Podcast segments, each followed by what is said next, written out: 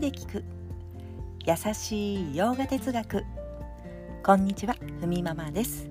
いつもお聞きいただきありがとうございます。このラジオは耳で洋画哲学を聞いて日常に生かしていこうというラジオです。ラジオの原稿をノートに載せています。テキストでご覧になりたい方は URL を貼りますので、こちらからお願いいたします。では今日のテーマ、バガバットギーター9章ムーダーハ、あれこれ悩む人というテーマでお話ししたいと思います。ちょっと本題に入る前に、今日はいつもより声が小さめかなと思うかもしれませんが、ちょっとね、実は昨日から友人が泊まりに来ていて、すぐ隣のお部屋で今まだ寝てますので、ちょっと小さめになっております。ちょっと音量調節でお願いいたします。では本題に入っていきます。バガバットギーター9章の11節では、自然の摂理を知らず心迷う人がいる。もしかしたらこんなことを思ったことはないでしょうか。例えば、自分はなんて情けないやつなんだ、また自分は誰かと比べたらもう全然可愛くないし、まあイケてないと。他には、まあ自分には全然力もないし、まあ、財力も、まあ、微々たるものだと。こんな風に3つほど今お話ししましたが、こんな人のことをバガバットギーターはムーダーハと言います。直訳というか、訳すると何も分かっていないやつということになるんですが、ムーダーというのは迷っている、雲に包まれたような、理解にいるという意味です。この先ほど挙げた、ムーダーハに関わることを思い、勝手に苦しんだりとか嫉妬したり、人のことを、嫉妬したりする人のことをギーターはムーダーハと言います。ではどうすれば心迷わずにいれるのか、その解決策というのはですが、まず世界の本質を理解しましょうというのが解決策です。自分のかけがえのないありようを理解しましょう。その理解がなければ、他人を責めたりとか自分を責めたり、この世界は生きづらいと言ってしまうと。そうではなくて、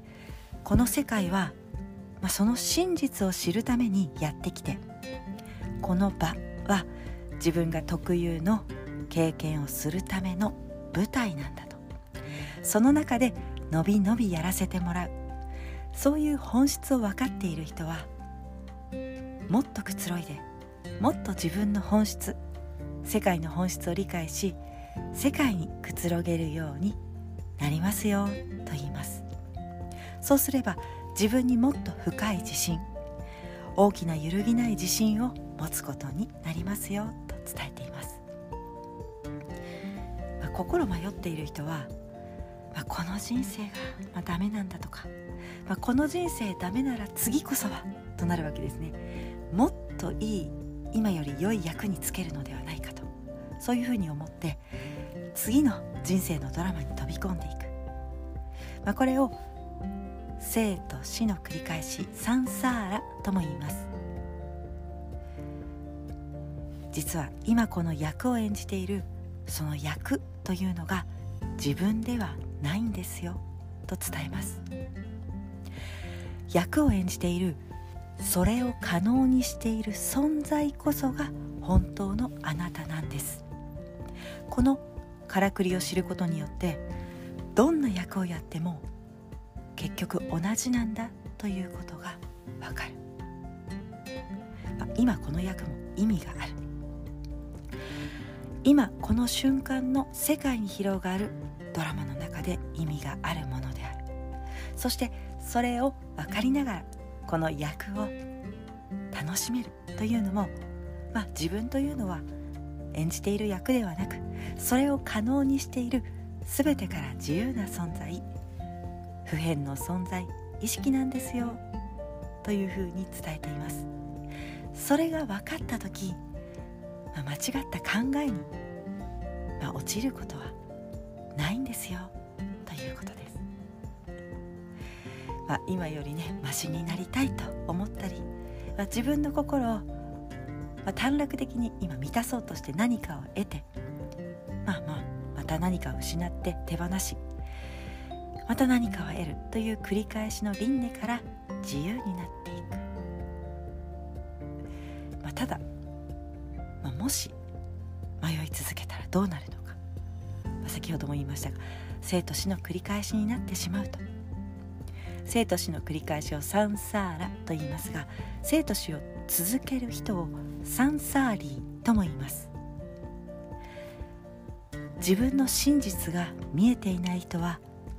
いつまでも生と死を繰り返しますよ。何々リーとか、今サンサーリーと言いましたが、何々リーと、いいというふうにつく人は何々する人という意味。サンサーラから自由になろうとする人をヨーギーと言っています。なぜね、でもいつまでも生と死を繰り返すのか。自分を体や心、感覚だと思い込んでいる。そうすることで混乱と間違いが起き、本来の自分に対する、無知がそこにはありますということなんですね。無知ゆえに心迷う。先ほどもお話ししましたが、自分の本当の姿というのは体や心でも感覚でもない、意識ということですね。それらを見ている意識なんだよ。そういうふうに分かっていたら、今このドラマの役割として、乗り切っていける。そうすると一つ余裕が生まれるというわけです。仏教もインドで生まれた哲学体系ですが、人生のゴールを目指す教え、同じことを言います。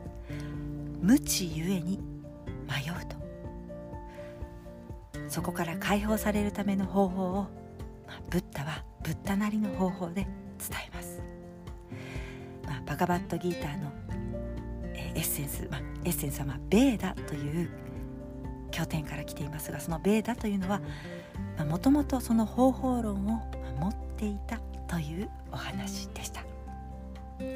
はい、では今日はこんなところで、今日一日も皆様にとって素敵な一日になりますように。耳で聞く優しい洋画哲学、海ママラジオ、ご清聴ありがとうございました。バイバーイ。